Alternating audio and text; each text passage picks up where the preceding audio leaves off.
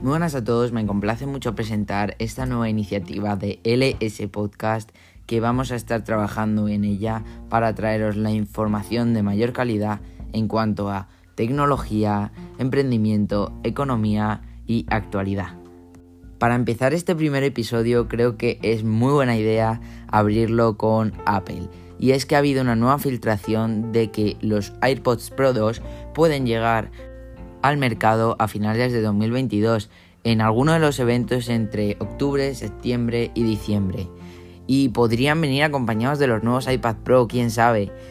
Eso sí, lo que sí sabemos es que podemos encontrar o prever encontrar en estos AirPods. Y es un cambio de diseño muy, muy arriesgado. Y es que lo van a reducir mucho su tamaño y va a tener una semejanza a los Beats otra de las empresas bajo el dominio de Apple. Y luego en tema de hardware vamos a encontrar mejor cancelación de ruido y su estuche va a ser resistente al agua. Y creo que esto es todo en cuanto a Apple y vamos a entrar con una persona muy influyente como es Elon Musk. Y es que esta noticia es muy pero que muy impactante y es que Elon Musk ha comprado Twitter.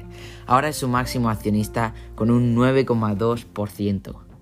Después de hacer una encuesta en su propio Twitter sobre la libertad de expresión en la plataforma con un 70% de las personas eh, votando que no había libertad de expresión, pues Elon Musk hace otro mensaje dejando caer que va a crear otra red social que pueda competir con Twitter. Esto pues obviamente hace que Twitter tenga una bajada bastante significativa en sus acciones y ahí el magnate sudafricano aprovecha para comprar. Cuando esto se hizo ya público, Twitter explotó llegando hasta 55 dólares la acción cuando antes rondaba entre los 20 y 25. La verdad, una locura la influencia que tiene esta persona. Pero es que las noticias sobre Elon Musk no acaban aquí. Y es que también ha tenido mucho, mucha relevancia en la guerra entre Rusia y Ucrania, así como lo estáis oyendo. Elon Musk, con su sistema Starlink, que se basa en una red de satélites que proporcionan Internet a nivel mundial, la ha facilitado a los ucranianos para ayudarles a temas como los drones o bases militares. Esto ha sido de gran, gran importancia, además que a la población le ha sido un alivio, ya que se sentían aislados y sin poder de comunicación hacia el exterior. Aunque todavía no está 100% instalado, ya que requieren unas antenas que están por llegar. Pero vamos a ir viendo cómo se desarrolla este proyecto bastante beneficioso para Ucrania. Y bueno, vamos a dejar un poco la actualidad y, la tecnología a un lado y nos vamos a centrar en la economía y bolsa.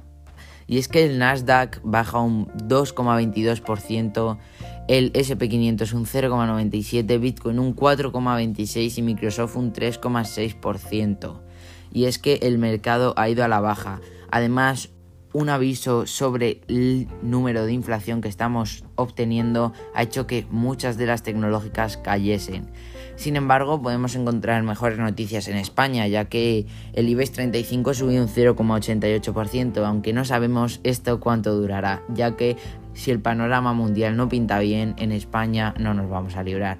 Pero bueno, aquí estaremos nosotros para contarte cómo va todo, ya que el mundo pues es muy imprevisible. Esperemos que te haya gustado este primer episodio de LS Podcast y también esperamos verte en el siguiente.